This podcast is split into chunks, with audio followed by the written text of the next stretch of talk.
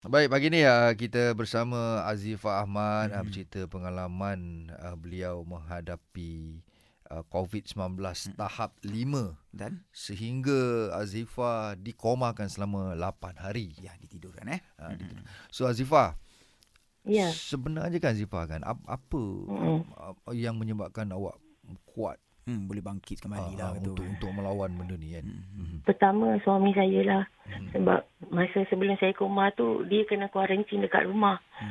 Saya cuma fikir dia kena kuarantin seorang diri dekat rumah. Ah, Tak ada siapa-siapa sebab baik. kita orang tak ada anak lagi. Mhm. So duduk berdua dekat rumah. Mhm.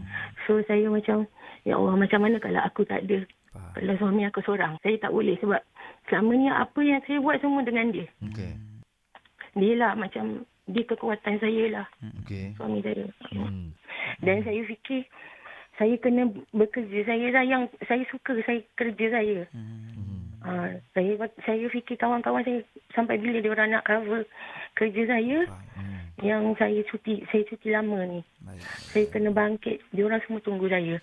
Saya fikir orang ramai orang tunggu saya. Hmm. So Azifah Saya masa masa mula-mula sedar selepas 8 hari Mhm. mula-mula sedar apa yang awak, awak, awak rasa macam nak buat dulu apa yang awak terfikir waktu tu Benda pertama yang saya tanya mana suami saya. hmm, baik baik, baik. Ya, rindu Uh, masa kan. tu macam uh, saya tak berapa nak sedar sangat. Masih tak kuat lagi lah. Sebab saya cuma tanya dia tu je. Dan dia explain lah dekat saya. Uh, suami awak tak ada. Uh, macam tu. Awak ada Ah. tanamkan apa-apa azam tak selepas Yelah Alhamdulillah Dah bangkit kembali apa semua kan Ada tak benda yang saya terhutang budi sangat pada seluruh ahli keluarga saya, kawan-kawan, cikgu-cikgu lecturer saya, orang yang tak kenal saya ramai yang mendoakan saya. Saya nak cuba bangkit, saya perlu bangkit untuk dia orang semua. Dan saya perlu memberikan jasa saya kepada mereka dengan saya uh, bekerja sebagai seorang frontliner dan membantu mereka semua dekat luar. Dan sesiapa yang uh, sekarang ni ada yang mesej-mesej saya dekat uh, Facebook, media sosial minta semangat daripada saya dan saya akan memberikan 100% bantuan kepada dia orang.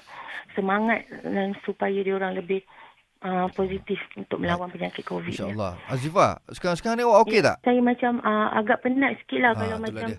Berjalan masa tu. Uh, doktor Ah, dah pesan so lah dia tak banyak- boleh macam Banyak rehat lah. badan kita okey buat kerja tapi dia tak bagi buat secara Ya. continuously lah berterusan. Faham. Dia, uh, dia akan suruh kita Okey. duduk Rehat, sekejap. Baik. ah, macam. Baik, kita pun minta maaf lah kalau minta awak banyak cakap pula pagi ni kan. Tak apalah, uh, Azifah uh, bawa banyak-banyak berehat lah. InsyaAllah eh. Doa banyak Jaga Okey. kesihatan eh Terima Ah, Terima kasih. banyak Azifah. Bye-bye. Ah, Assalamualaikum. Okay, salam suami semua eh. Ah, Baik. Okey, terima kasih.